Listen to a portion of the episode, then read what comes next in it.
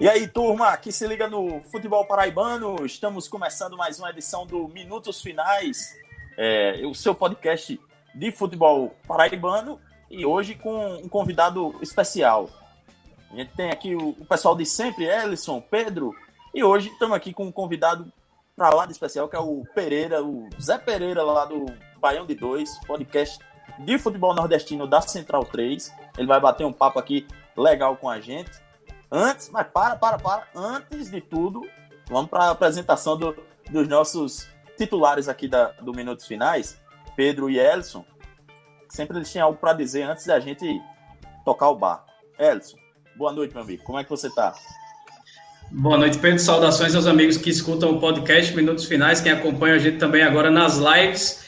Vamos lá fazer essa última live, é, essa última live enquanto está todo mundo vivo, né? Porque segunda-feira abrem os shoppings e na próxima semana a gente já não sabe como é que vai estar. Tá. Pois é, rapaz. Lá, lá em, São Paulo, onde Pereira mora, né? O povo já abriu, já parece que já está tendo que voltar atrás, sei lá como é que vai ser. Aqui, a previsão aqui em João Pessoa, que a gente diz, né? A previsão é de que segunda-feira os shoppings reabram e salve-se quem puder. Mas, Pedro, Queria seu boa noite aí, o que é que você tem para nos trazer aí de bom? Se é que tem alguma coisa de boa nessa pandemia ainda, né? É, rapaz, não tem muita coisa boa não. Acho que boa é justamente esses momentos e encontrar vocês aí. Isso aí que é um prazer realmente. Estar perto dos amigos, mesmo longe. E dar boas-vindas ao nosso paraibano, reconectando aqui com, a, com o nosso Paraíba, nosso amigo Pereira, que hoje está lá em São Paulo trabalhando é, falando muito sobre futebol. É, ele que parece ser inquieto como a gente, alguns aqui trabalham, trabalharam na, na, na, mídia mais tradicional, mas a gente também quer fazer as coisas que a gente mais gosta, com mais liberdade, com mais tranquilidade. Então é um prazer é, trazê-lo aqui, ele que trabalha lá no eixo, no, no chamado eixo do futebol, né? Aí em São Paulo, mas que é raposeiro e vai contar muito aí a sua história com o futebol paraibano.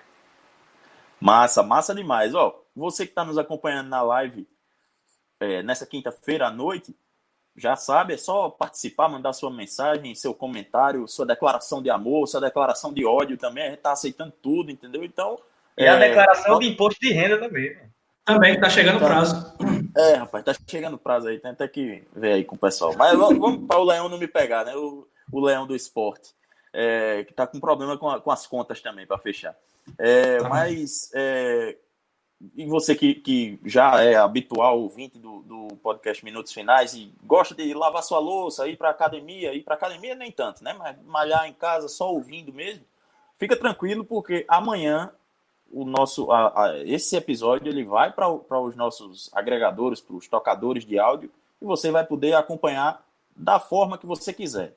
Mas se você quiser também acompanhar pelo YouTube, fica aí a live fica gravada. Sem deixa para assistir, deixa para ver a live de Zé daqui a pouco, quando encerrar aqui. É, exatamente, pronto. É uma boa pedida.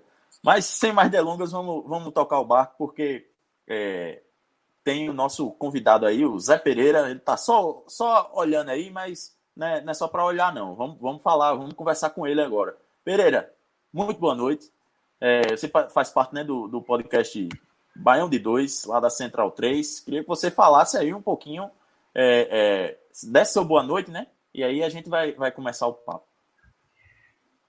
Fala galera, é... só fazer primeiro um, já um, um, colocar o, o Baião de Dois, ele é um podcast de futebol e cultura nordestina, né? A gente discute muito muitas é, produções é. que, que a gente tem aqui no, mas é, é, é, exatamente porque a gente precisa tirar um pouco essa questão exatamente da concentração de produção do eixo como um todo é, e aí a gente tem uma produção vasta desde sempre, né? Tipo, a gente procura trazer artistas mais antigos, artistas mais recentes, principalmente mais autônomos, para eles poderem ter um espaço de divulgação como é a Central 3. Fiquei extremamente lisonjeado pelo, pelo convite, eu sou um ouvinte do, do Minutos Finais, até porque, assim, é, para quem gosta de futebol paraibano, você tem que ser um pouco é, você tem que fuçar bastante, né? Não, não é um, um, tipo de conteúdo tão, tão exposto, tão fácil, e aí ter a oportunidade de ter um programa como o de vocês, que tira tipo 40, uma hora ou um pouco mais durante a semana para discutir só sobre futebol paraibano, eu considero um luxo. É, quem eu que cresci na Paraíba, você só tinha esse acesso às vezes no rádio, e dependia de, de algumas situações. Vou trazer uma primeira aqui, né? Eu sou de Campina Grande e teve uma época em que a diretoria do 13 pagava um programa na, na Rádio Correio, que era o Canto do Galo, se não me engano, era, por exemplo, toda quinta-feira, porque o 13 sempre conseguia passar, ter, ter calendário cheio e, e tinha esse programa para falar sobre, é, sobre o, o, o, Galo. Então, tipo, você, você tinha essa questão, mas é, hoje eu me considero um, um, um felizardo em poder continuar me antenando sobre futebol paraibano graças ao trabalho de pessoas como vocês. Massa, massa. É, a gente, e a gente que é ouvinte, né? Eu, pelo menos, já, já era ouvinte do, do Baião de Dois, então é, quando, eu também. Quando surgiu aquele o, o retweet lá na nossa, na nossa conta, até tomei um susto assim. O que é isso aqui? O Baião de Pereira e agora o Baião de dois estão curtindo a gente aqui. Para mim foi, como até tuitei no dia, foi de travar, travar o Nintendo, né? Ficou, deu tela azul. Não, velho. Mas aí a gente, a gente logo, logo segue, né? Elson, solta o som aí pra gente dar aquela vinheta. O podcast Minutos Finais é a nova casa de discussão do futebol paraibano. Você pode ouvir onde e quando quiser. Basta ir no Spotify, Deezer, YouTube ou no site minutosfinais.com.br para ficar muito bem informado com as melhores opiniões sobre o futebol paraibano.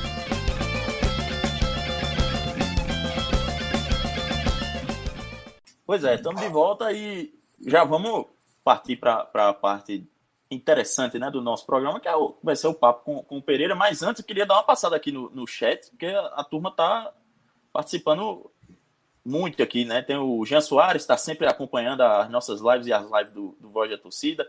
Iaco Lopes, o famoso Golden Boy lá da, da, da das hostes belistas. É, Ana Flávia Nóbrega, nossa parceira, nossa designer também, ela que cuida da nossa identidade visual. Se vocês não conhecem o trabalho dela, oi. É, rapidinho. É, só para mandar um abraço aqui pro, pro. Já já você continua falando aí do trabalho de Ana, Sim. que nos ajuda muito. É, o, o, João Jales, rapaz, o grande Bossó, conheci na, no movimento estudantil na universidade. É, uma, é, uma, é um prazer tê-lo por aqui, é só para mandar esse abraço especial. Ele já comentou aqui que Elson tá com cara de desgosto esperando da hora da live de Zé. Não posso dizer que é mentira. um abraço pro, pro João Jales, o, o Bozó, o Ruslan também que está aqui acompanhando.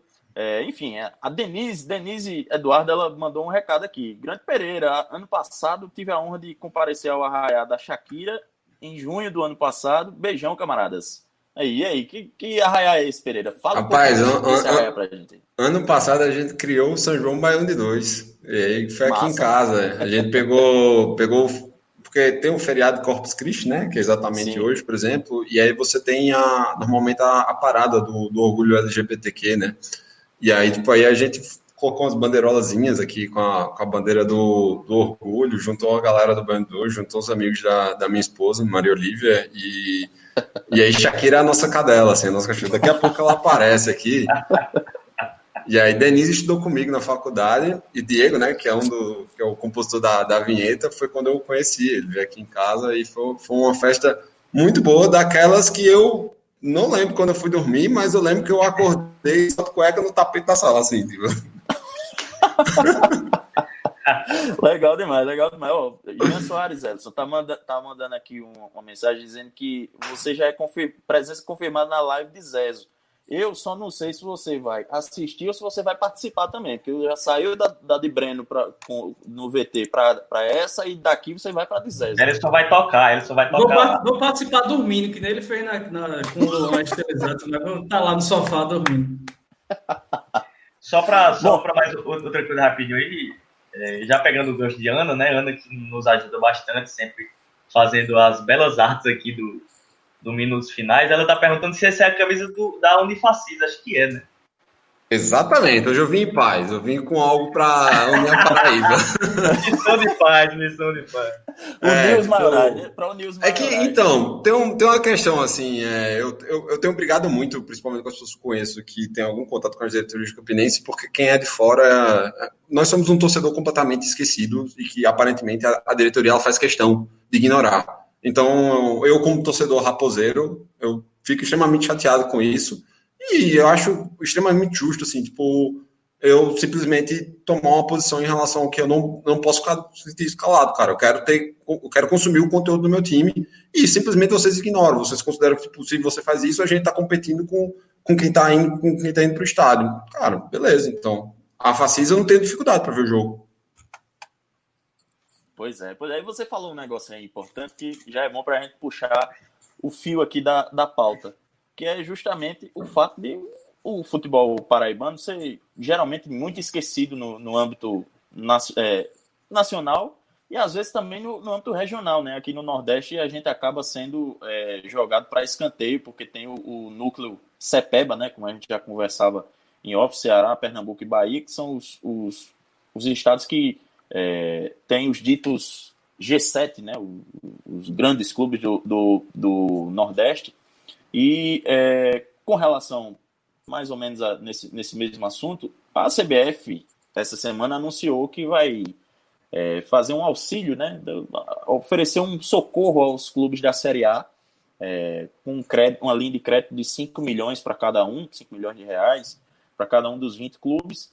É, enquanto isso, meses atrás, a gente teve um, um, um pequeno, socorro, um pequeno socorro, né, um, um socorro para inglês ver, que foi é, foram destinados 200 mil reais para os clubes que disputam a, a Série C, no caso, Botafogo e Botafogo e 13 receberam aqui na Paraíba 200 mil cada, é, e mais 120 mil reais para os clubes da Série D. É, aqui na Paraíba receberam Campinense e Atlético de Cajazeiras, né? Isso, pessoal. Vocês podem até me, me corrigir se eu estiver é, esquecendo de alguém.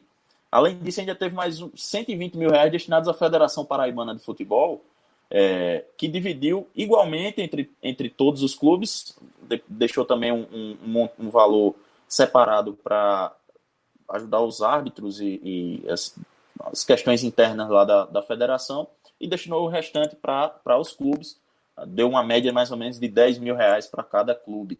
É, diante desse cenário aí, eu lanço a pergunta para que aí qualquer um possa começar a responder.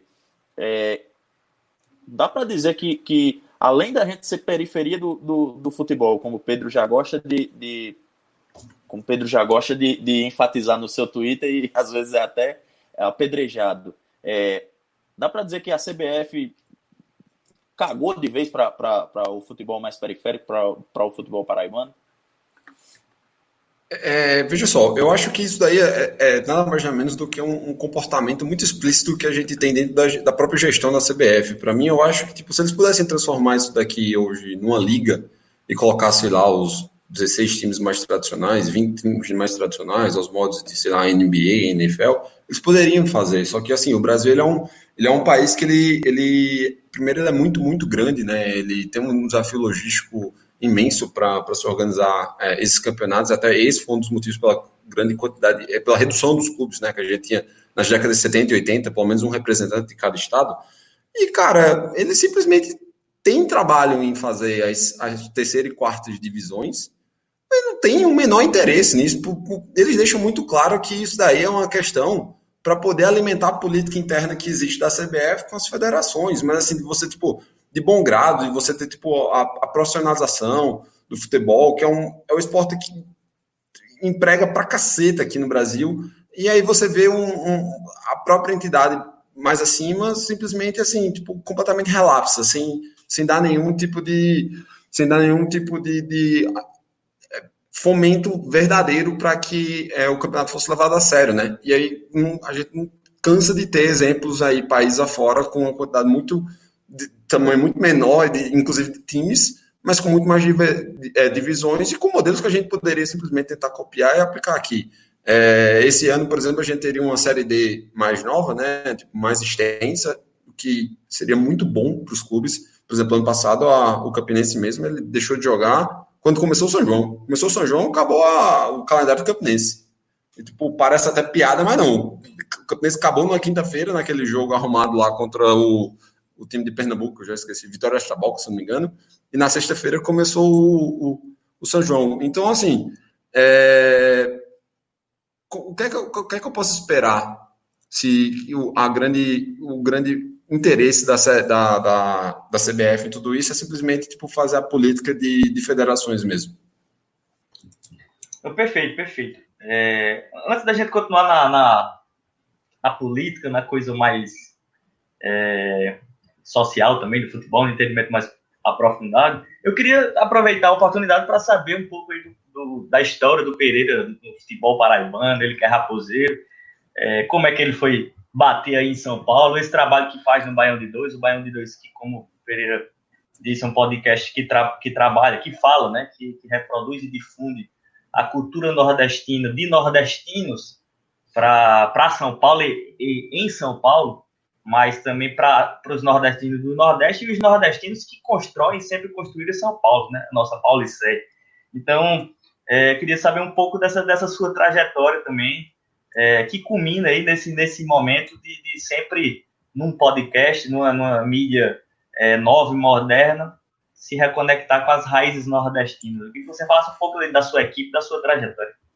Tranquilo. É, eu sou de Esperança, nasci em Esperança, mas eu com três anos eu mudei para Campina e aí fiquei a maior parte da minha vida em Campina. Meu primeiro jogo que eu me recordo do Amigão foi o, a final de 93, Clássico dos Maiorais, é, e aí eu até coloquei na minha descrição, né? Eu tinha um, um craque com homenagem ali na a, a, as minhas vistas, mas a minha mentalidade de criança se apegou pela cabeleira de Valério. Então, tipo, você tem essa dicotomia. Valério na... que deixou de ser cabeludo rapidamente. Que deixou de ser cabeludo, exato. tipo, em 99, quando ele, junto naquele bom time do 13, que jogou contra o Corinthians aqui, Isso. ele já tava carequinha.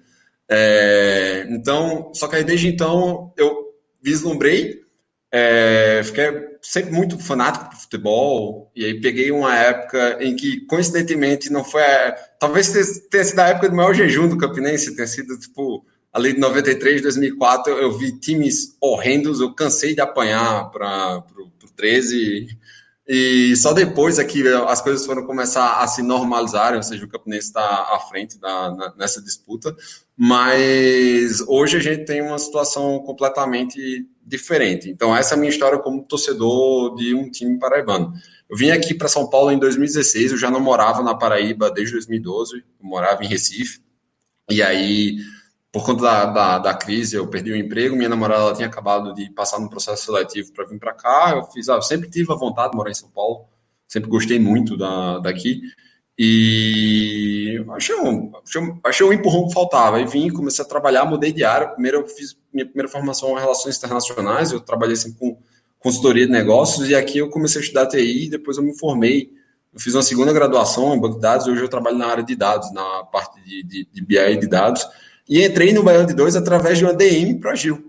Tipo, eu escutava o programa desde o começo, assim, tipo, em, em 2016 mesmo, eu, porque primeiro podcast que eu ouvi da Central 3 foi o Trivela, em que hoje eu, de vez em quando, dou umas pontas lá na parte do, exatamente de futebol nordestino. Nas quinta-feiras eu a gente tem um momento Baiano de dois lá, mas agora tá parado porque não, não tá tendo jogo. É, e, e, durante o Trivela, uma vez, eles comentaram, fizeram algumas propagandas do Baiano 2, eu comecei a ouvir Sou podcasteiro, digamos assim, desde 2014, foi quando eu escutei os primeiros, e nunca mais saí da mídia. 2018 comecei a fazer parte do, do Band 2, vai completar dois anos agora, exatamente agora, que eu faço parte do Band 2. E aí é um trabalho muito legal lá. É, a gente tenta ser o mais democrático possível para poder abranger os nove estados da, da região. É, a gente entende perfeitamente se dentro de um estado como a Paraíba, que é um estado pequeno, você tem uma diferença muito grande tipo, de João Pessoa para Cajazeiras, imagina isso num contexto de, de região. Então, é uma luta nossa para que a gente não caia dentro dos vícios de tratar sempre só sobre os mesmos times. Então, a gente tem cuidado em poder tipo, dar atenção para o campeonato piauiense, para o campeonato sergipano, para o campeonato maranhense, da mesma forma com que a gente procura trabalhar é, o Campeonato Pernambucano, o Campeonato Baiano, o Campeonato Cearense e, e etc. Mas, obviamente, o foco principal vai para a Copa do Nordeste, porque a Copa do Nordeste é muito massa, né, velho? A gente não tem culpa de nós termos o melhor torneio do mundo. Exatamente, exatamente. Ô Pereira, e, aproveitando que vocês tratam a Copa do Nordeste com devido reconhecimento de ser o campeonato, o principal campeonato do, do universo futebolístico do, do planeta, é, como é que vocês veem, enxergam, vocês que têm representantes de vários estados, como você já bem falou, é, a, a, representatividade do futebol paraibano nessa competição, né? Porque a gente teve por muitos anos o Botafogo sempre sendo figurante, é, sendo quase sempre o lanterna de seu grupo, é, mas ano passado fez boa campanha, chegou até a final, foi finalista e a gente, desde essa nova, é, dessa nova fórmula de disputa da, do Copa do Nordeste, desde que ela foi revitalizada, digamos assim, de três em três anos a gente tem um paraibano na final, né? Surpreendendo muita gente. Em 2013 teve o Campinense, 2016 teve o Campinense, 2019 teve o Botafogo, em 2013 o Campinense e em 2019 o Botafogo foram disparados os melhores jogos de, das competições. O melhor futebol do, da, da, de 2013 da 2016, e da 2019 foram de Campinense e de Botafogo. E como é que isso é enxergado aí é, por vocês que moram em São Paulo, mas acompanham o futebol do Nordeste? A Central 3, você tem maníacos para o futebol como um todo, né? Então, assim, eles são muito curiosos, eles gostam de procurar saber. Ano passado mesmo, a gente tentou juntar uma galera, nós, nós assistimos o segundo jogo na final num bar aqui em São Paulo. É, e aí rola muita curiosidade exatamente para eles entenderem como é essa relação do torcedor paraibano com o próprio time, como é a relação tipo, da galera aqui de Fortaleza que viaja até João Pessoa para ver um jogo. Rola muito interesse, assim dentro de um conceito de, de mídia, vamos chamar assim, tipo, mais mainstream, é, é, meio escanteado, até porque, assim, tem a própria questão da briga com a Globo, né? A, briga com a Globo foi, foi, meio que acabou sendo um tiro ruim para os dois lados. A Globo acabou perdendo um campeonato que tipo, tinha muito apelo na região e, e perde Bop para o SBT Nordeste, aí, e caiu na Fox, que ao mesmo tempo é uma galera que transmite, mas pelos comentários, velho, você vê que os bichos não estão muito preocupados em, tipo, saber alguma coisa, assim. Eu, eu, lembro claramente de um jogo esse ano que as pessoas questionaram a troca de treinador do CSA, que mudou do Barbieri pro, pro Eduardo Batista, tipo, com pouco tempo, mas o time com o Barbieri era horrendo, nojento mesmo, assim. E aí, comentário senso comum, ah, o time é ruim porque troca de treinador muito cedo. Então, a gente tem uma receptividade muito grande dessas pessoas que tipo, gostam de trabalhar o conteúdo do futebol de, um, de uma forma que tipo, sai do senso comum. Mas, ao mesmo tempo, algumas coisas ainda respingam e, no, no fim das contas mesmo, talvez seja até aquela, se for, mesmo que fale mal, mas que coloque em evidência. Copa do Nordeste é muito, muito foda. A gente, todo ano, tem esse receio de preocupações de calendário, saber se ela vai ficar um pouco mais fraca ou não. É, e espero que os times paraibanos continuem indo muito bem, né, velho? Tipo, o Campinense teve 2013, 2016 com times muito bons, tipo, chegou, tipo, derrubando adversários muito grandes. Até uma raiva que eu tenho de alguns colegas de mídia que desmerecem muito o campeonato 2013, talvez exatamente porque eram dois times do, interior e nenhum deles eram do, do, do, do Cepeba, né? Então, tipo, acho que tem um, um pouco desse ranço aí em cima. Mas, e, e ano passado, cara, time com o Botafogo Motor, cara, eu não lembro de ter visto um meio-campo com tanta qualidade de 2000 para cá, velho. Não, não lembro mesmo, assim, tipo, puxar a memória, o Marco Aurélio, Clayton, Marcos Vinícius, quando eles estavam no auge, show de bola. É, pois é, realmente o, o, a gente comentou até em alguns, algumas das primeiras edições que é, como, como o time do ano passado do Botafogo tinha ficado marcado na, na memória do, do torcedor botafoguense, do torcedor é, paraibano.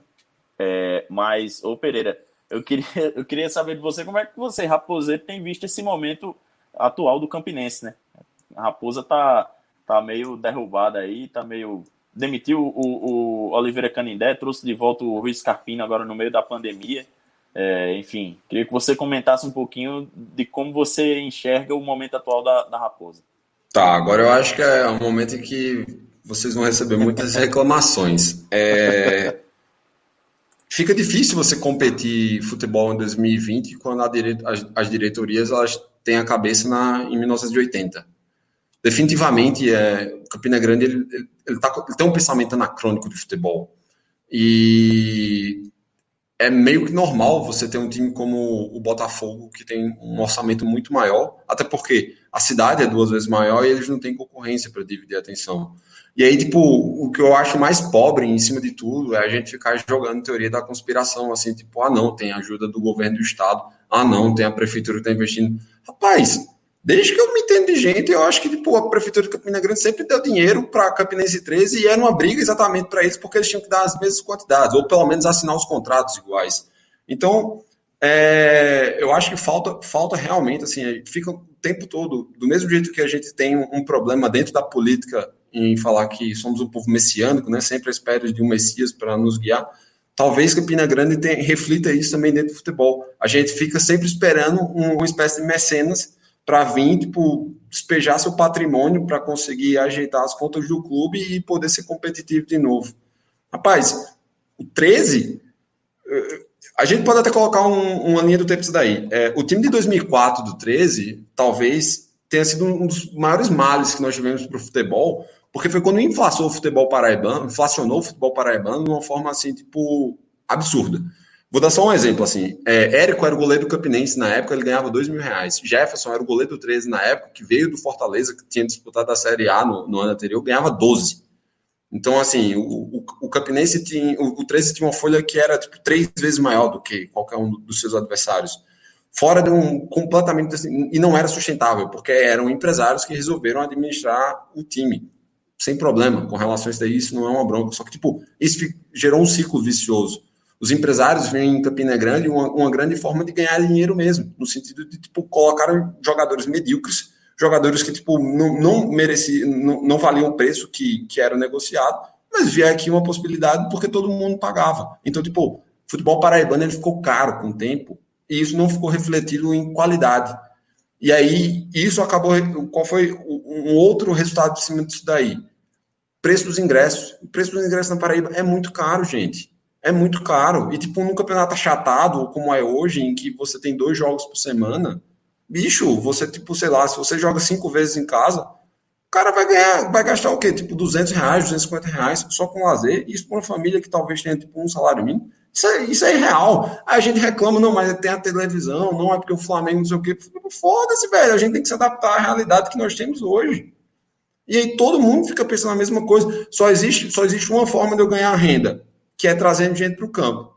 E qualquer outra coisa que tipo possa é, ser uma espécie de ameaça para esse, esse caminho é boicotado. É o que eu estou falando aqui. Eu estou em São Paulo, eu quero consumir. Eu não, eu não assino sócio torcedor do Campinense. Eu não assino. Eu só vou assinar uma vez em que tipo, eles resolverem me abraçar e reconhecer, cara, é, de fato, você está longe e você é um torcedor da gente e você merece esse tipo reconhecimento. Não, não tem. Ok. Então não tem porque eu dar o dinheiro. Eu queria ficar um pouco ainda também no, no, no futebol do Campina Grande, porque acho que é natural na, na, na, nas coberturas e na existência de uma maneira geral, todo mundo só lembra do momento, né? Acho que o presente ele é sempre muito mais lembrado, muito mais exaltado. E o brasileiro, enfim, nossa cultura brasileira tem uma, uma dificuldade de valorização e de compreensão mesmo do, do passado, que é isso que vai sedimentar o futuro. É, não, não foi há muito tempo que o Botafogo da Paraíba, que hoje é inegavelmente o time mais organizado do estado, não foi há muito tempo que o Botafogo vivia uma crise enorme. E diante dessa crise, quem estava bem era o futebol de Campina Grande. Exato. E o Botafogo sofreu muito dentro de campo, mas teve uma leitura que me parece cada vez mais básica, que é de vamos ter que sofrer um pouco para zerar passivos, ficarmos pelo menos saudáveis financeiramente, para a partir daí, quem sabe, aprender a fazer futebol, mas com recursos, sem, sem, sem dinheiro sequestrado. A gente vê hoje no futebol de Campina Grande que, em termos de receita, em termos de grandeza, é, de tradição, é, é um produto é, tão grande, ou até maior, enquanto, enquanto, enquanto cidade é maior do que de uma pessoa, o produto do futebol de Campina Grande é maior do que o futebol de uma pessoa, é, e, e, se a gente for especificar mesmo, 13 Campinense e Botafogo, eles estão em um pé de igualdade em praticamente todos os aspectos, é, ficando um pouco diferente nas discussões dos torcedores para ver quem é maior, aí eles que resolvem. Mas em termos de produto é, muito, é uma coisa muito semelhante. Então, é, minha pergunta é: você não vê no 13 no Campinense uma dificuldade muito grande de ter essa leitura, porque a gente percebe que, enquanto eles estão sofrendo, então, porque não estão vencendo nada nesse momento, estão sofrendo, mas estão sofrendo sem fazer nada. O Botafogo, pelo menos, sofreu muito, mas se organizou, é, se saneou. E eu, e, eu, e eu falo do Campinense mais ainda, porque o Campinense, é, até tenho muita dificuldade de ter uma, uma matéria que eu penso muito e quero fazer, é para dimensionar a realidade financeira do Campinense. Mas é até complicado conseguir chegar nesses dados, porque é, é tão grande a dívida, é muita coisa. Eu não vejo nenhuma leitura da, da, das gestões de Campina Grande, seja o empresa do Campinense, mas falando do Campinense, que é ainda maior, a gente não percebe nenhuma leitura de, de tentar se sanear. Pereira, você acha que por que acontece isso? E se não urge uma, uma, um debate de torcidas, uma reflexão, para que isso aconteça urgentemente? Tá, é, pegando já por pontos. É, eu acho que se você for atrás, pegar o rastro da, da dívida do Campinense, é capaz de você sair da Via Láctea, porque de fato ela é incalculável hoje. A gente não tem dimensão, e esse é um problema muito grave, assim. Foi um comentário mais jocoso, mas é, é muito sério. E isso é uma coisa que, a, que mesmo, eu sou, por exemplo, naqueles torcedores chatos de grupo, tem um amigo meu que tá aí, o Carlos Alberto, e ele tá sempre nos grupos comigo Campinense ganhando, velho. O Campinense, tipo, títulos. Aquele, o ano 2016 o Campinense, Campinense foi quase hegemônico, né? Não foi campeão invicto porque perdeu exatamente o último jogo da, da final. Mas eu falo, cara, os balanços do Campinense não são divulgados. Os balanços do Campinense não são transparentes. A gente não sabe onde é que tá se metendo. E por dentro, nos bastidores, havia conversa, tipo, não era pago FGTS, não era pago direito trabalhista, não era pago. Bicho, isso daí, dívida trabalhista, é caixão e vela preta para qualquer time de futebol. Porque tipo, é, é, é, o principal meio de você tipo, ter sua receita bloqueada. E a gente não tinha isso transparente. O Botafogo, por mais que você pode ter é, balanços questionáveis que foram divulgados nos últimos anos, mas os caras tinham cuidado de chegar lá e deixar a informação. No site, você via. Eu, porque eu, eu falo porque eu vi. Eu entrava no site do Botafogo e via. Se o balanço ele era feito digno, não, isso é um outro problema, mas pelo menos a informação estava lá. Havia um trabalho para tipo, demonstrar algum tipo de profissionalismo. Eu vou te falar outra, tem um outro detalhe em cima de tudo isso. Hoje, de fato, o Campinense 13, eles, de, fora de campo, eles deveriam ser uma espécie de consórcio para poder competir, porque você tem um histórico de atratividade, uma rivalidade, ou seja, uma coisa que apimenta muito mais o futebol, mas as diretorias elas, elas não conseguem chegar nesse denominador comum, o que você acaba trazendo um, um, uma outra competição, né? Enquanto você tem um time, um time muito mais estruturado na, na Cartal, com um, público-alvo assim, bem maior, em Campina Grande, você, a, a, acima de tudo, você tem essa competição, né? Eu não, eu não lembro exatamente qual foi a última vez em que a gente teve um patrocinador grande para os dois times e em que não foi negociado exatamente, muitas das vezes com a prefeitura sendo o, o intermediador. E é, é, é sempre bom lembrar que o Campinense perdeu a chance de ser uma grande hegemonia dentro da sua própria, da sua própria confusão, da sua própria incompetência é, interna, que foi quando subiu em 2009, cara. Em 2009, o Campinense teve uma, uma quantidade de recursos que entrou no clube que era fora do, do, do, da, das premissas antigas, né? Tipo, qualquer histórico da gente, de você só poder tipo, receber uma, uma, uma, cota de televisão para disputar um campeonato, isso em si já era um pouco. Mas aí o Campinense vai e contrata 737 jogadores nas cinco primeiras rodadas. E aí acabou. O clube ficou extremamente endividado e depois não conseguiu sair disso. E aí pode vir time mania, pode vir Profute. A gente não consegue cumprir as premissas básicas, pessoal. A gente, tipo, não, não tá conseguindo é, se, se, alimentar, assim, tipo, fazer o beabá de, da de administração de, de, de, gestão de futebol. Quando a gente entrar no social, aí, aí a gente vai estar, tá, tipo, em 1940. Não é nem em 80, é em 1940. Mas em gestão de futebol, a gente tá muito atrasado. E aí é pau, velho. É P do Botafogo e vai fazer o quê? Aí a culpa é do Botafogo? Não, o Botafogo tem mais que dar. Tem que ganhar mesmo. Ô, ô Pereira, e você falou. Oi, fala, Edson. Pode ir, pode ir. Não, é para a gente voltar ao papo inicial sobre a, a questão da CBF. É, o Pereira até tocou no assunto de que a CBF não, não, não liga para os times que, que são pequenos, né, que só alimentam as federações que fazem parte do jogo político da CBF de reeleger e eleger presidentes por aí à torto e à direita sem nenhum tipo de questionamento. E a gente vê, é, tirando os times da Série A e da Série B que receberam os auxílios agora de 115 milhões e os da Série C e da Série D que receberam também algum, alguns meses atrás, outros clubes amigos. Por exemplo, o Aldeone Abrantes aqui do Souza, presidente do Souza, já falou essa semana que existe, inclusive, a possibilidade de não jogar o, o campeonato paraibano, porque não vai ter como pagar os, os recursos que, que eles recebem, como você falou, de três campeonatos, são estatais. O Souza aguarda o pagamento do gol de placa do ano passado e do Paraíba Esporte Total desse ano. Então, como é que ele vai montar um time para fazer dois jogos? Vai se endividar ainda mais? Vai, vai contratar para não pagar ou vai jogar por jogar, pegar uns meninos da rua, escrever e colocar. É, qual, qual então, o sentido disso, né? Exato, não tem para quê. Então, você, se quiser, pega os quatro clubes que receberam auxílio da CBF, faz o quadrangular, é, e aí você aí. coloca para jogar. E os outros times não precisam voltar. Vai, é, cancela o rebaixamento e coloca os outros quatro para disputar o título e acabou. Porque não tem nenhum sentido você é, fazer que, que, times como Nacional de Patos, Esporte Campina, Pere Lima, CSP, que já dispensaram todo mundo, montarem outro time sem ambição nenhuma no campeonato para disputar dois jogos para encerrar. Então isso aí não tem, não tem nenhuma lógica, nenhum sentido. Até por isso querem, é, nas carreiras, voltar a treinar em dia 15, depois que acaba o isolamento mais rígido, que vai até o dia 14, mas que as autoridades competentes já estão é, tentando, é, já estão se movimentando para barrar aí, porque o futebol não é serviço essencial e tudo mais. E aí, São Paulo, como é que vocês veem essa, essa movimentação absurda por aqui? Porque a gente está vendo também clubes como Vasco e Flamengo indo falar até com o presidente da República para tentar dar uma força aí no retorno ao futebol. Como é que você vê o movimento? Vocês veem o movimento aí de fora, ele chegando aqui no Nordeste? Tá, eu vou pegar a primeira parte do calendário e depois eu, eu vejo os comentários sobre o retorno. O que acontece? É, Primeiro, os campeonatos estaduais hoje, eles, ele como um todo, eles foram achatados para esse modelo de pontos corridos, e, ou seja, todos os outros estados eles sofreram consequência de um torneio que abrange, digamos assim, seis estados concentram 40 times, ou 30, 35 do, das duas principais divisões.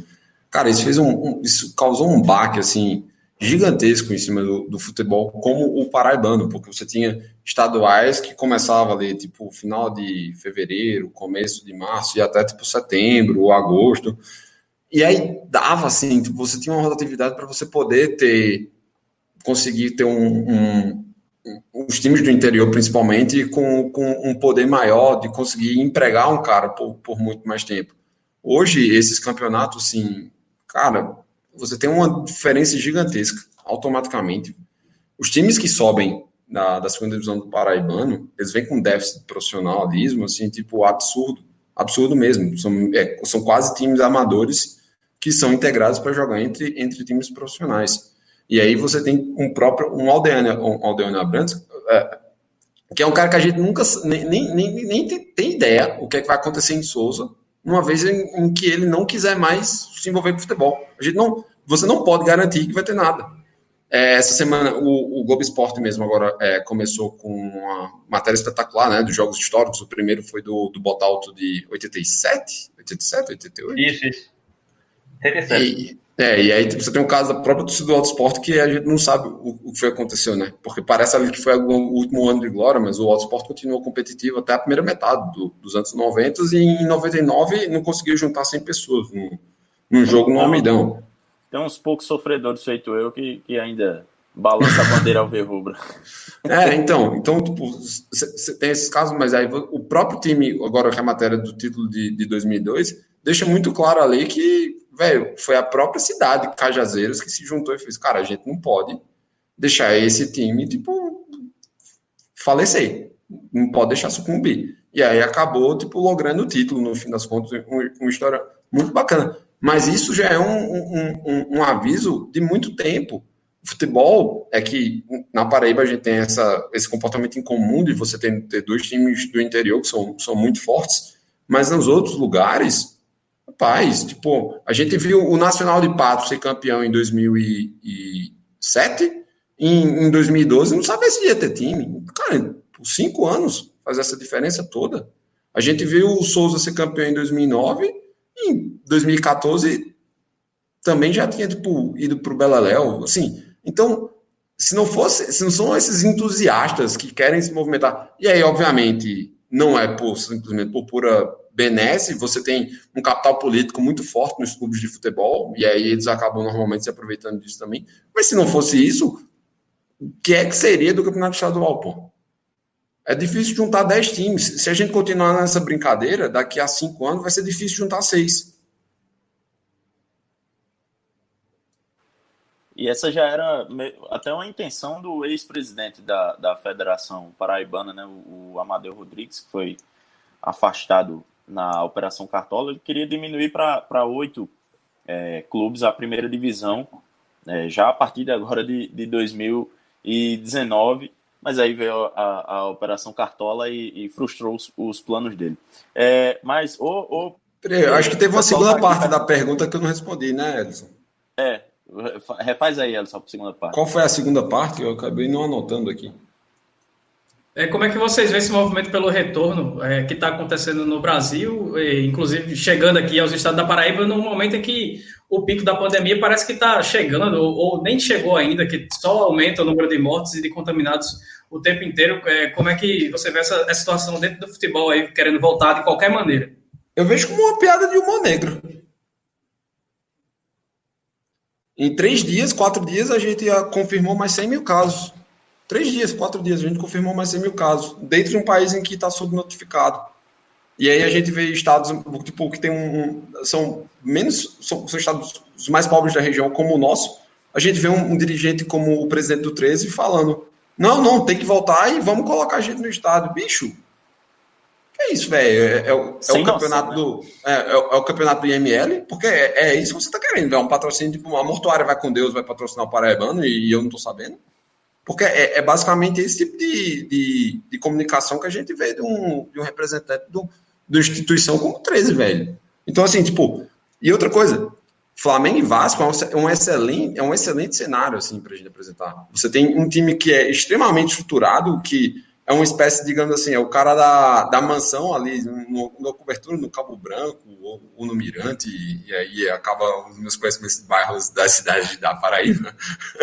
é, competindo com um cara, tipo, lá da, da, de uma periferia. Porque hoje, Flamengo e Vasco estão meio com essa autonomia. O problema do Vasco é que ele não tem mais caixa para nada. Ele precisa porque precisa movimentar, porque precisa.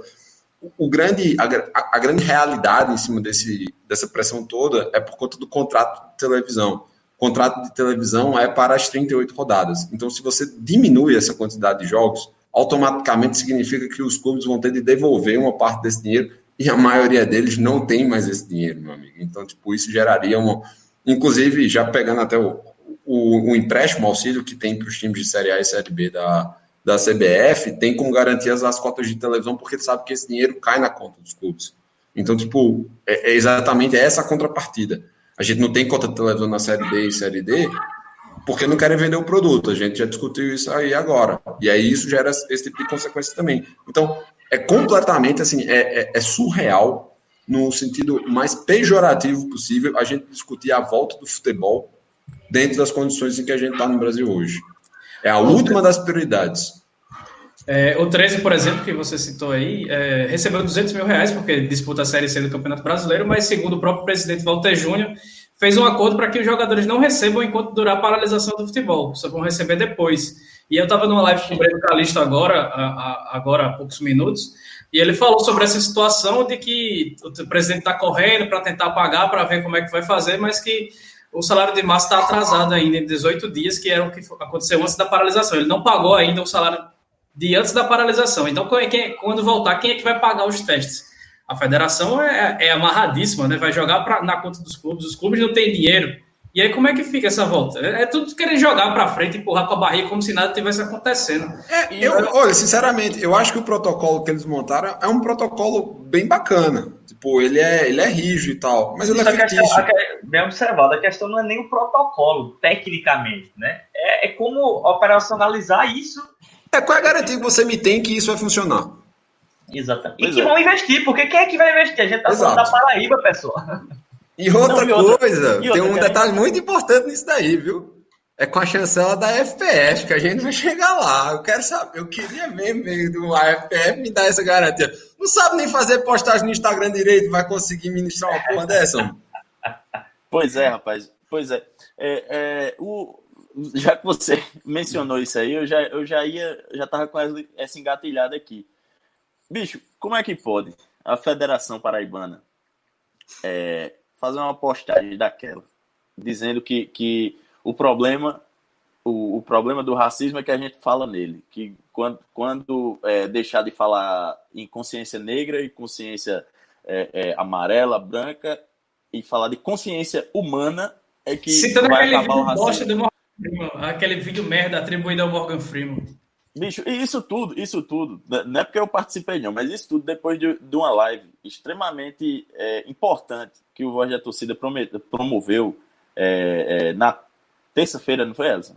terça-feira, sobre racismo. A gente falou, eu estava com o Fabiano Ferreira, que, que é nosso companheiro lá de Souza, inclusive, é, e a gente conversou com, com o Nivaldo Pires, que é um militante do, do movimento negro aqui na Paraíba, e puxa vida, bicho, a, a gente, no dia seguinte, poucas horas é, é, à tarde, a gente é obrigado a, a, ler essas coisas, porque às vezes é até melhor ler isso do que, do que ser cego, né?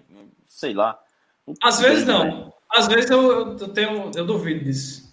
É, sei lá, às vezes. É, ah, enfim, eu, eu, eu, só sei que é, os, o companheiro Pedro Alves e, o companheiro Elson, eles é, foram a, a, ao Twitter e tal, e enfim, Elson até comentou na própria postagem, conseguiu a tempo é, é, é comentar na, na postagem. A mas, gente, mas aí, eu, você e outros amigos, a gente até discutiu dentro do lado do grupo, né, da FPF, Isso, é. que tem alguns diretores tentando todo, sei lá, desesperado a gente tava, eu acho. Oh, eu vou falar do meu sentimento. Primeiro, eu, eu, eu, senti, eu fiquei indignado. Aí depois veio um ódio mortal. É, tive vontade de estourar o, o celular na parede. É, e aí. Na minha, nas minhas redes sociais, é, uma pessoa comentou, acho que foi a Évila, que queria jogar merda na, na sede da federação.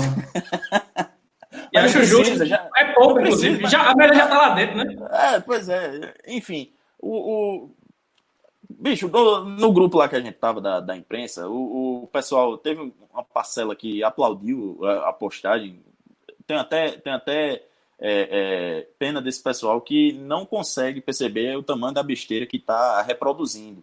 É, e, enfim, eu acho que a gente precisa cada vez mais acentuar e aprofundar esse, esse debate sobre, sobre racismo, sobre é, é, homofobia, sobre transfobia, sobre preconceito, porque não é possível que a gente esteja no, no século XXI, é, em 2020, mesmo no meio dessa pandemia, e ainda tenha gente que, que pense que esse tipo de, de, de, de coisa é, é, não ofende ninguém, não, não afeta ninguém.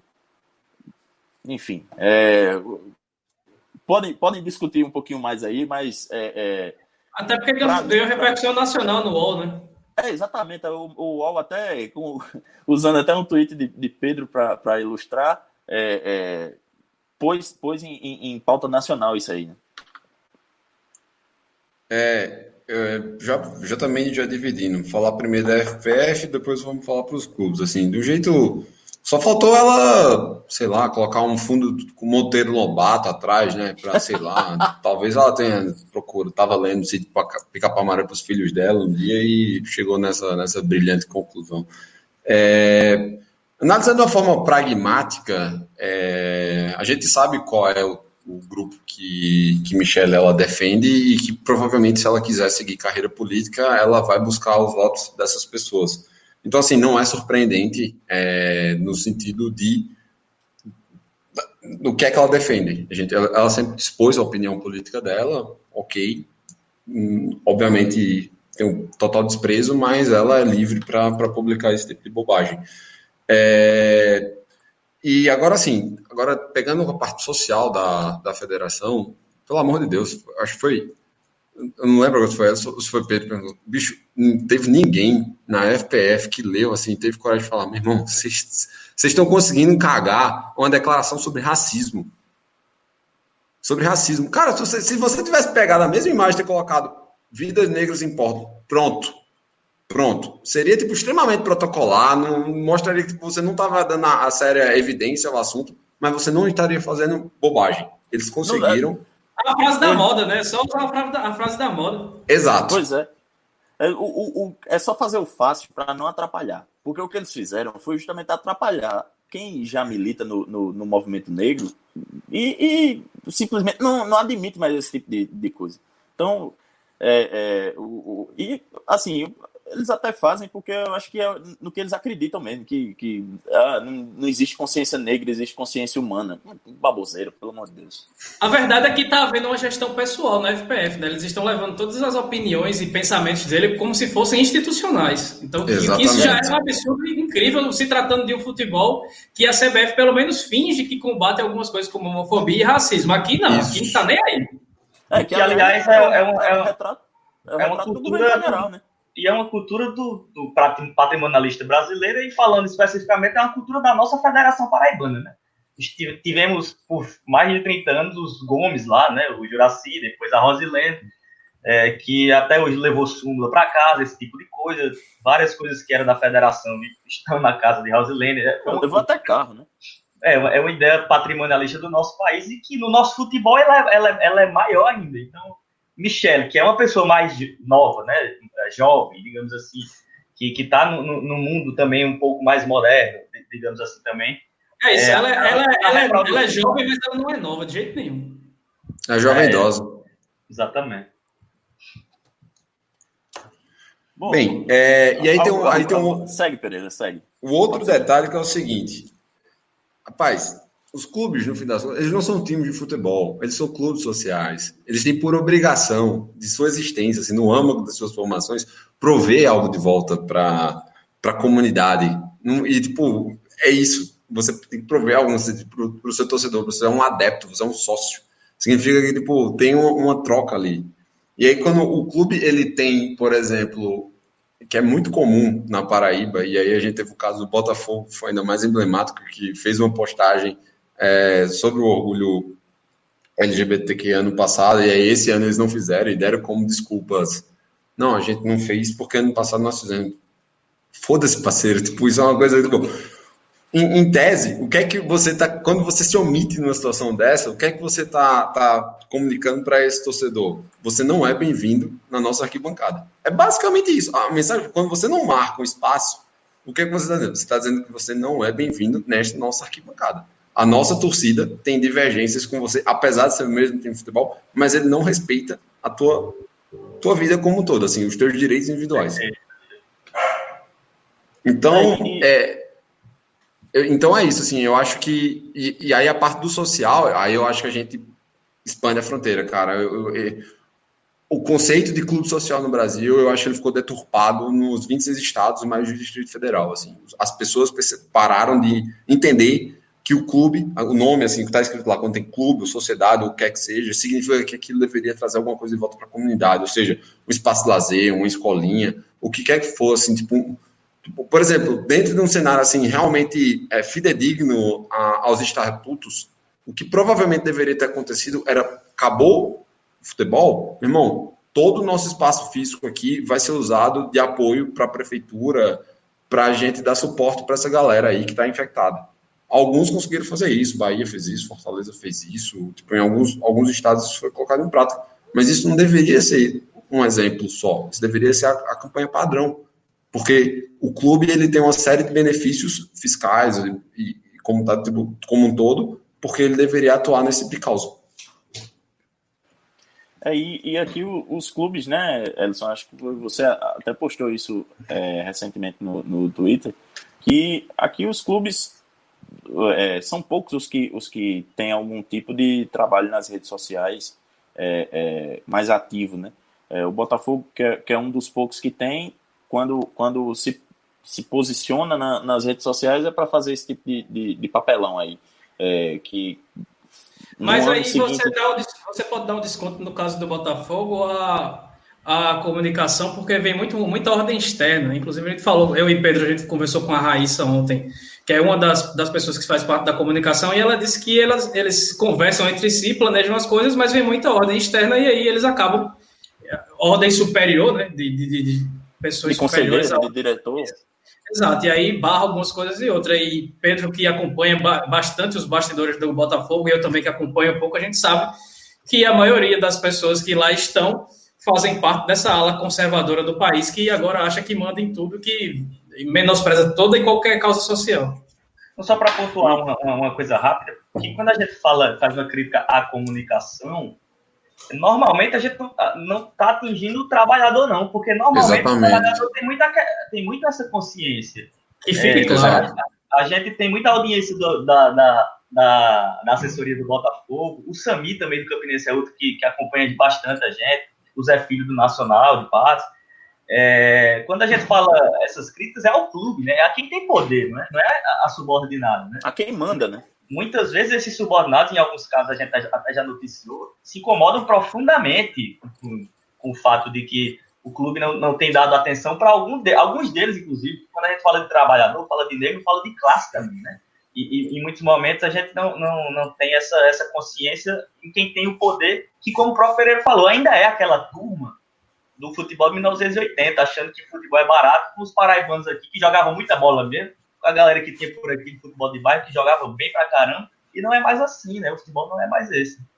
Mas também não é assim porque eles preferem gastar dinheiro com salário Também, de também. empresário trazendo jogador peba e a- as categorias de base são completamente negligenciadas. Exatamente, exatamente. E foi até um, um comentário que o Anderson, Anderson Davi Gomes dos Santos, que está aqui nos acompanhando, ele até, só para puxar a interação dele, é, ele pediu para a gente falar um pouco sobre a formação de base dos clubes aqui da Paraíba. Sem dinheiro, essa, essa não seria uma boa solução? Bom, Anderson, pouquíssimos são os clubes que têm que tem categoria de base é, e que são competitivos na categoria de base.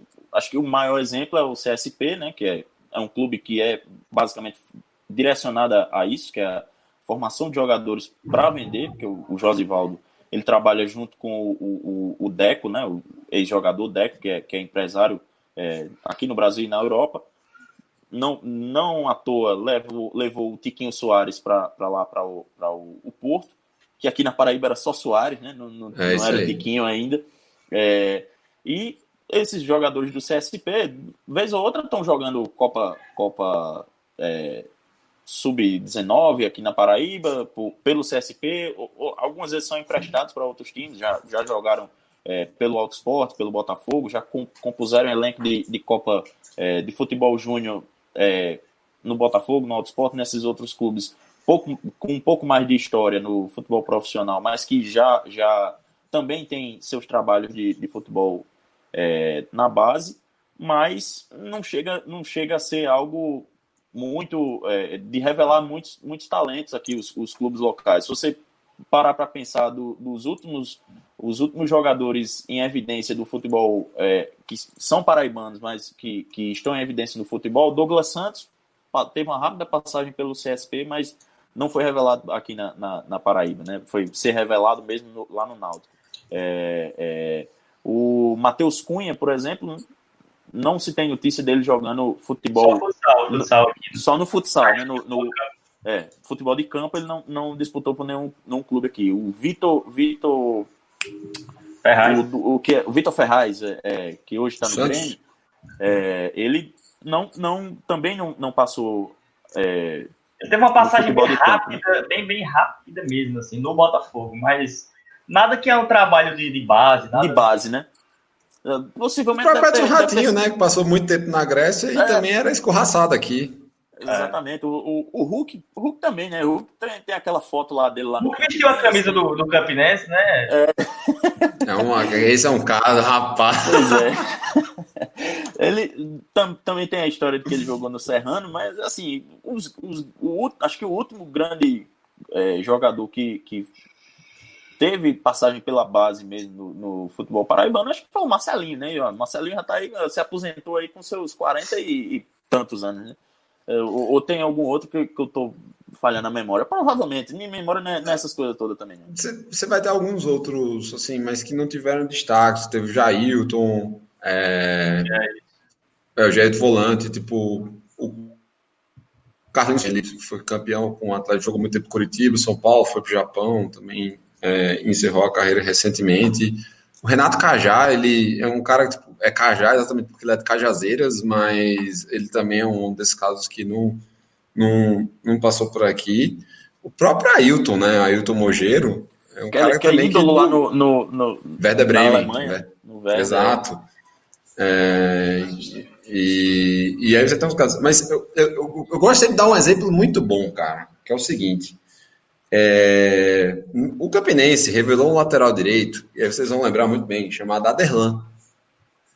E Aderlan era odiado pelo Distrito Campinense. Ele rodou no 13. Cara, é, é, exato, ele era odiado, odiado. E, velho, Aderlan. Eu acho que ele tá no RB, né? Tá, tá no, no Bragantino. Né? Eu acho que sim. Eu lembro dele também. Ele, ele jogou com o Bragantino. Eu lembro também que ele jogou muito tempo no América Mineiro. E, bicho, o cara dispensa Aderlan para por três anos seguidos, três anos seguidos, não seguidos, teve um, um ano que ele não jogou, para contratar o Oswaldi. Cara, a única coisa em que o Oswaldi era bom era cancha na hora de bater a bola, mas ele batia errado. Agora a cancha, meu amigo, elegância, porra! Pois é, rapaz. E é, aqui, por exemplo, o, o, exemplo que eu vou que eu cito sempre é o do, do Auto Sport, que teve um time que, que foi para a Copa de Futebol Júnior é, com um bom, um, até um bom, um bom elenco, passou da, da primeira fase, mas quer dizer, não chegou a passar de fase, mas venceu, venceu uma partida na, na, na primeira fase que para o futebol aqui da Paraíba já é um, uma, uma grande conquista. É, mas aí depois levou, levou uma goleada do São Paulo e outra até do, do Caxiua, Caxiua Rei Sol, que, é, que na época era convidado.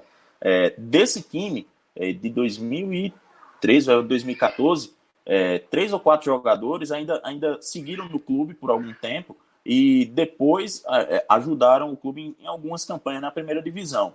Mas depois foram dispensados, não, não foram mais aproveitados. O, o, acho que o que mais é, é, foi longe no, no, futebol foi o Gil Paraíba, que é, foi, teve um tempo no Asa de Arapiraca e depois foi para o Sudeste, mas é, já, já sumiu no, no mundo da bola novamente. Esse time foi o time que acabou sobrando algumas peças. A última boa campanha do Alto, né? Que foi 2015. O time de Felipe isso, Ramon, isso. Gilbala. 14, era 2014. É, é. Isso, 2014. 2015. Não, foi 2015. Foi o ano que o foi campeão. É, é, que foi pro quadrangular foi, final. Foi, é. é, isso aí. É, é tanto que depois Gilbala, Gilbala e Felipe Ramon foram para Raposa. Passando isso, em 2014 eu tava até comentando com o Pedro essa semana. É porque 2015, eu lembrei, 2015 foi o quadrangular, exato. 2014 é, foi. Eu tenho foi a memória melhor, porque, exato, foi o, o jogo que o Alto mereceu passar do Campinense para final. E acabou que não foi. Né? Ah, foi uma pressão da gota aquele jogo, bicho. Até hoje eu tenho um pesadelo com aquela bola na trave. eu acho que nos 180 minutos, que eu vi os dois jogos, nos 180 minutos, o, o Alto foi melhor, na minha opinião. Acho que ele mereceu. Com toda certeza, com toda certeza. É. Bom, acho que a gente tá, tá se encaminhando já aqui para o final. Aqui, ó, o Everton Carvalho, ele, ele falou de dois nomes aqui que realmente o Arthur Cabral, o, o, o, o atacante que é do Palmeiras, mas que está emprestado ao Basel hoje, é, o Arthur ele não passou por, por, por, pela base de nenhum dos clubes de Campina Grande, porque eu, tem até uma entrevista dele falando, falando no Globo Esporte que, que ele não passou na, na, na nas seleções para as categorias de base de 13 campinenses porque acharam ele muito franzino, acharam ele muito baixinho. Para atacante ele não, não ia servir. Eu lembro até que ele, que ele, que ele aí falou que, pô, que, ele, que ele até é. falou que, que ó, vocês vão ver aí, depois vão ficar chorando porque não vão ganhar um real do, da minha transferência. E ele tá perto de ser é, não, vai, é, negociado. Parece que o, o caju do Ceará foi um menino crescer, viu, velho? Pois é. pois é. Bom, é, é, eu, queria, eu queria agradecer ao Pereira é, a participação. Infelizmente a gente já vai se encaminhando para o final da nossa live. É, mas estender o convite para que, numa outra oportunidade, ele também possa voltar para a gente bater um, um, bom papo como esse, que a gente passeou por, por tudo que é assunto aqui no, no, no, Minutos Finais e terminando agora com, com um assunto menos, menos triste, né? menos pesado, como, como foi o, o anterior, da falta de noção da, da, da Federação Paraibana. Mas eu queria pedir é, ao, ao, Pereira que ele passasse aí as redes sociais dele para que o pessoal pudesse acompanhar o trabalho dele e também do, do Baião de Dois, que eu acho muito difícil que quem esteja aqui na live não conheça o Baião de Dois. Tá, não, tem uma galera aí, João Jales, ele é ouvinte da gente, o Anderson, você fez, fez a pergunta, o Anderson Gomes, ele é o catedra, ele é o catedrático, o torcedor do CSA. Ah, tipo, é, a Everton Carvalho, do Trevinho, um amigo meu, disse que fez uma pergunta muito boa agora, pergunta se eu prefiro um ditador como Petralha na Raposa que façam. Rapaz, Petralha ele deixa um mixed feelings aí, velho. Ele, ele me estressa porque, tipo, o bicho consegue ser um gênio, um gênio, gênio, gênio na, nas tomadas de decisões esportivas, assim, tipo, absurdo como ele gera bem o Atlético Paranaense, o Atlético Paranaense. Mas como ser humano, o maluco é um dejeto nuclear, velho. Assim, ele é um, uma pessoa execrável. Tipo, e é, é, importante, é... é, importante mesmo dar essa dimensão, Pereira, que eu acho importante, porque é, se você for analisar o futebol enquanto negócio capitalismo, no capitalismo, ele é muito competente. Isso aí não dá para negar. Espetacular, o é espetacular, cara. É excelente, não tem o que dizer. Agora, o futebol não é só isso, né? E, e não. é um problema. Ele que começou essa parada, torcida humana, velho. Torcida humana. Pronto. Talvez, ela, talvez Michelle talvez tenha pedido uma dica a alguém, velho. Agora, agora, tipo, tá ajudando aí, tá ligado? Pois é, pessoal, eu agradeço a, a, todo mundo que teve aí, passou pela nossa dizer, live. ele dizer é. as, Ah, sim, sim, é. Galera, Central 3, apoia.se barra Central 3, apoia a mídia independente. Velho, lá tem programa sobre tudo com certeza, tipo, e, e, não tem um valor. Se você quiser dar um real, tá é valendo, verdade. tipo, tal. Lá, mas lá tem programa sobre tudo, garanto. A programação da Central 3 é muito diversa. E é isso, eles não mantêm programas apenas por audiência. Tem outros que tipo, é para marcar espaço mesmo, você ter esse, esse lugar de fala para representar os mais diversos tipos de pessoa. Arroba Baião Podcast é a nossa é, arroba para todas as, as redes sociais. É, o meu Twitter é o JPSN89. É, lá na minha descrição tá que tá eu sou... Tá aparecendo tweet de, de bot aí do, do Bolsonaro, rapaz. Bicho, então, velho, qual é o problema, cara? É que meu nome é José Pereira da Silva Neto, ou seja, eu sou neto de um pedreiro, entendeu? Tipo, é um nome muito comum, velho. Quando você vai procurar, tipo, aparece sete, tipo, tem 7 bilhões na Terra, aparece 14 bilhões de José Pereira, entendeu? Tipo, então, foi, foi um jeito de deixar um, um pouco mais fácil. É, lá, obviamente, a maioria do meu conteúdo é, é, Eu falo muito sobre futebol, mas lá eu solto algumas coisas sobre política também, diferente da maioria de todo mundo do, do, do Baião. Eu não sou alguém de esquerda, eu me considero alguém de extremo centro, só que não há espaço para tipo de intolerâncias imbecis, incabíveis, principalmente é, em 2020 e a democracia ela exige por isso. Então essa galera que tá na rua, eles me representam também, véio. essa galera que tá batendo de frente com essa galera tipo fascista, eles me representam também. E fico muito feliz de fazer parte de um grupo que, que defende essas bandeiras. E, velho, quem quiser trocar um assunto, cara, quando a gente quiser falar sobre grandes times de futebol paraibano, pode me chamar. Grandes times ruins que foram campeão, como foi o Campinense de 2015, que era um time horrível, mas deu uma cagada ali no fim, foi campeão. Tipo, o time de 2001 do Campinense que se vendeu contra o Botafogo era muito melhor do que esse time, pô. Eu acho que o de 2012 do Campinense era o que era pior e foi campeão. Esse também era? É, mas foi, essa, essa era uma competição, tipo, o Campeonato Paraibano, Mr. Magu, tá entendendo? Você é, não tem o menor prazer em ver, velho. Exatamente. Esse, esse ano foi ruim demais. Esse, pelo amor de Deus. Foda. E ano passado foi, foi é, é, é, eu acho que todo ano agora tá, tá caminhando. Tá o cara pior. que se acostumou. É, o cara que se acostumou. Eu lembro como o time de 2003, que é o primeiro time que me marcou, né? Tipo, Jailson, Jonas, Nunes, Kleber e Neto. Neto, cracaço de bola. Dário, Rode, Simvaldo, Rodrigo Tabata, Zinho Marabá. Esse é o meu primeiro time 98, que era muito bom, mas esse time quem viu é, Rodrigo Tabata na, na Paraíba em 2003, você não, em pós algum, vai ver um jogador naquele nível de novo na Paraíba. Mim, Pode mim é o, é o, último grande craque do futebol paraíba. Exatamente, sem sombra de dúvidas. Rodrigo Tabata, assim, é. O japonês é foda, ele é o cão mesmo. o rei, rei de Catar, Catar, né? Acho que é rei de Catar. É, exatamente. é, é, Catar. pois é, tá fazendo história no Catar. É, Ellison, repassa aí as redes sociais, mas eu já queria deixar o agradecimento a todo mundo que nos acompanhou em mais essa live. É, a gente não sabe quando vai acabar essa pausa do futebol paraibano, mas por enquanto a gente vai mantendo as lives por aqui. É um novo formato que a gente encontrou para gravar o, o, Minutos Finais, para trazer também a participação é, é, do, do Pereira, gerar um engajamento legal com vocês, com os comentários. É, é uma interação sempre muito legal é, é, ter vocês participando também do programa. E, é, enfim, obrigado a todo mundo que nos acompanhou. Elson, passa aí as redes sociais, por favor.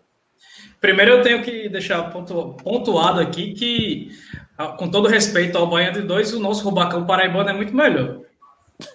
Tô falando da comida mesmo, né? Nem, nem do podcast. Eu sou vegetariano, velho, então pra mim eu o baiano de dois é o que me atende. Eu concordo com essa, o Bacu é melhor do que o baião mesmo, é né? Mas é isso. Quem quiser nos encontrar, encontra a gente no site, no site podminutosfinais.com.br. A gente também está no, no Deezer, no Spotify, no Apple Podcast e no Google Podcast. Se a gente não está em algum agregador que você escuta, basta dar um toque para a gente que a gente vai providenciar. E nas redes sociais, estamos no facebook.com.br podminutosfinais e no Twitter e no Instagram, arroba minutos finais. É.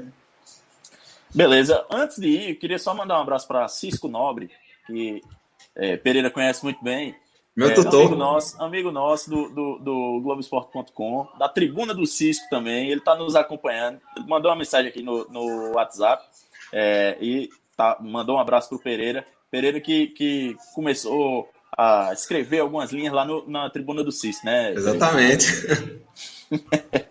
pois é. Um abraço, pessoal, mais uma vez. Eu vou embora aqui, tem que botar minha menina para dormir, que ela tá destruindo a casa aqui. Então, vou nessa. Vou ver a live de Zezo agora, vou acompanhar a live de Zezo. Valeu, valeu. Valeu, valeu, valeu, valeu. Vá dormir na live de Zezo.